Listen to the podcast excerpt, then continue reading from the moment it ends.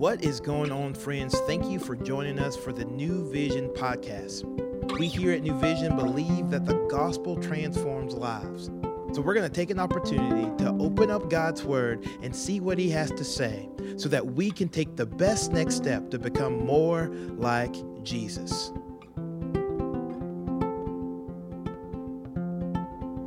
Hey, y'all, my name is Abby Wilson. I have the privilege of serving as Director of Guest Services at New Vision. I'm so glad that you're joining us today on our podcast as we continue to walk through the book of Acts. If, if today is your first time joining us, welcome. We walk through scripture together. And so we, as I said, are reading through the book of Acts right now, which follows the Gospels in the New Testament. So you are welcome to jump in today where we are, or you can also go back and listen to some of our previous episodes where we go verse by verse through scripture.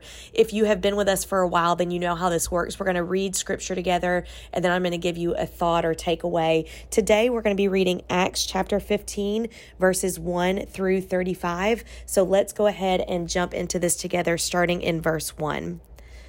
But some men came down from Judea and were teaching the brothers, Unless you are circumcised according to the custom of Moses, you cannot be saved. And after Paul and Barnabas had no small dissension and debate with them, Paul and Barnabas, Barnabas and some of the others were appointed to go up to Jerusalem to the apostles and the elders about this question. So, being sent on their way by the church, they passed through both the Phoenicia and Samaria, describing in detail the conversation of the Gentiles, and brought great joy to all the brothers. When they came to Jerusalem, they were welcomed by the church and the apostles and the elders, and they, they declared all that God had done with them. But some believers who belonged to the party of the Pharisees rose up and said, It is necessary to circumcise them and to order them to keep the law of Moses. And the apostles and the elders were gathered together to consider this matter. And after there had been much debate, Peter stood up and said to them, Brothers, you know that in the early days God made a choice among you, that by my mouth the Gentiles should hear the word of the gospel and believe. And God, who knows the heart, bore witness to them by giving them the Holy Spirit just as he did to us. And he made no distinction between us and them, having cleansed their hearts by faith.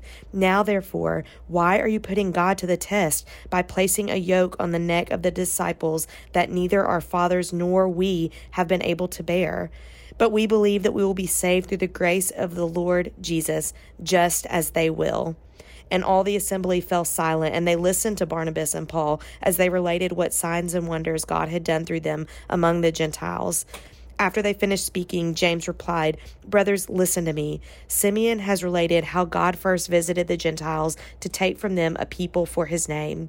And with this, the words of the prophets agree, just as it is written, After this I will return, and I will rebuild the tent of David that is fallen. I will rebuild its ruins and I will restore it, that the remnant of mankind may seek the Lord, and all the Gentiles who are called by my name, says the Lord, who make these things known from of old. Therefore, my judgment is that we should not trouble those of the Gentiles who turn to God, but should write to them to abstain from the things polluted by idols, and from sexual immorality, and from what has been strangled, and from blood. For from ancient generation, generations Moses has had in every city those who proclaim him, for he is read every Sabbath in the synagogues. Then it seemed good to the apostles and the elders with the whole church to choose men from among them and to send them to Antioch with Paul and Barnabas. They sent Judas, called Barsabas, and Silas, leading among leading men among the brothers, with the following letter the brothers, both the apostles and the elders, to the brothers who are of the Gentiles in Antioch and Syria and Cilicia, greetings. Since we have heard that some persons have gone out from us and troubled you with words, unsettling your minds, although we gave them no instructions, it has seemed good to us, having come to one accord, to choose men and send them to you with our beloved Barnabas and Paul, men who have risked their lives for the name of our Lord Jesus Christ. We have therefore sent Judas and Silas, who themselves will tell you the same things by word of mouth. For it has seemed good to the Holy Spirit and to us to lay on you no greater burden than these requirements that you abstain from what has been sacrificed to idols, and from blood, and from what has been strangled, and from sexual immorality. If you keep yourselves from these, you will do well. Farewell. So when they were sent off, they went down to Antioch, and having gathered the congregation together, they delivered the letter. And when they read it, they rejoiced because of its encouragement. And Judas and Silas, who were themselves prophets, encouraged and strengthened the brothers with many words. And after they had spent some time, they were sent off in peace by the brothers to those who had sent them. But Paul and Barnabas remained in Antioch, teaching and preaching the word of the Lord with many others also. Whew, y'all, this was quite a bit of scripture. I would encourage you, if you have time, to go back and read this for yourself because I am not going to have time with all of these verses to walk verse by verse um, to dissect it like we normally do. There are a couple things that I do want to point out, though. We see kind of in the first part of this scripture um, back back in verse five, we actually we see the Pharisees come back up, and it says, "But some believers who belonged to the party of the Pharisees rose up and said, It is necessary to circumcise them and to order them to keep the law of Moses." This is very on brand with what the Pharisees do. Even if you think back to to the Gospels, you know we we just finished. Well, not just. It's been it's been a little while now since we're already in Acts 15, but but the series that we did before Acts was Mark, so that's one of the Gospels where we walked verse by verse and and saw kind of the life of Jesus that led us all the way up to Easter and and we saw there was so many examples of the Pharisees questioning him on keeping the law. This is what they are about. They are about keeping the exact letter of the law of Moses. What they are failing to realize and remember is that through Jesus's crucifixion and resurrection, he has fulfilled the law he has made the ultimate sacrifice. And so all of these traditions while while you know it it is important to their culture there are certain things that we still want to uphold. We want to uphold the letter of the law that honors the lord. Um, we want to put no one before god. We want to to honor those that we are in relationship with. The actual acts of like of, of sacrificing of circumcision um, Jesus fulfilled all that.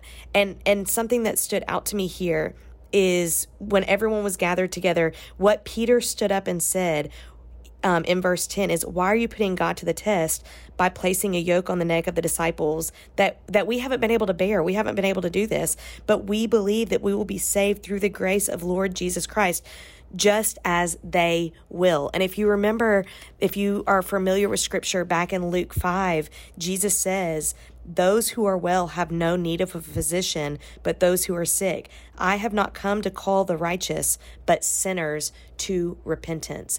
And so, asking Gentiles who do not grow up in this culture to maintain the letter of the law the way that the Jewish culture has is it's not an attainable goal. And so therefore it would be casting out all of them because they didn't grow up in this culture. They didn't know these laws and asking them to uphold what has already been fulfilled is is not keeping the nature of the new law, which is to love others well, to love God and to love others well, to walk well with others. But we see Peter say that God, who knows the heart, gave the Holy Spirit to them just as He gave to us. He's speaking to the elders, to the disciples, to the Pharisees here, that just as God has done for us, God is doing for them because of the fulfillment of Scripture. And that is what is important here that we need to remember. This is our takeaway for today. This is what I see in all of this scripture,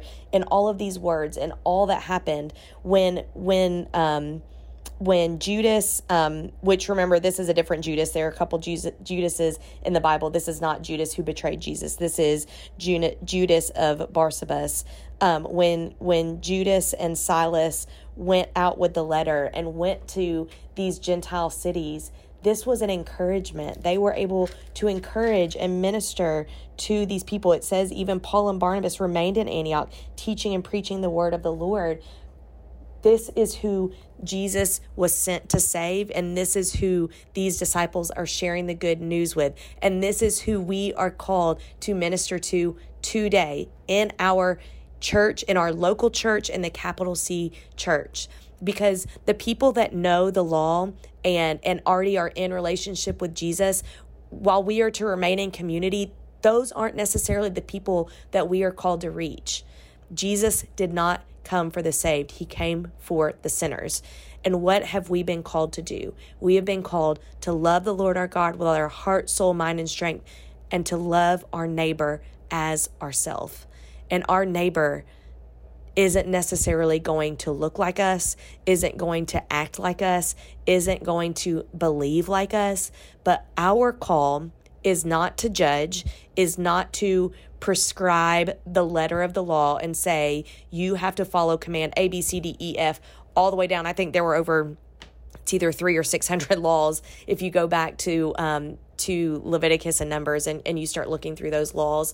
Um, Deut- I'm sorry, Deuteronomy and, and Leviticus, if you look through all the laws, it's, it's a lot. It's a lot of laws, but Jesus fulfilled that that's not what we're called to do. We're not called to say, to throw the Bible at them and say, you need to memorize this, you need to know this, you need to follow everything to the letter.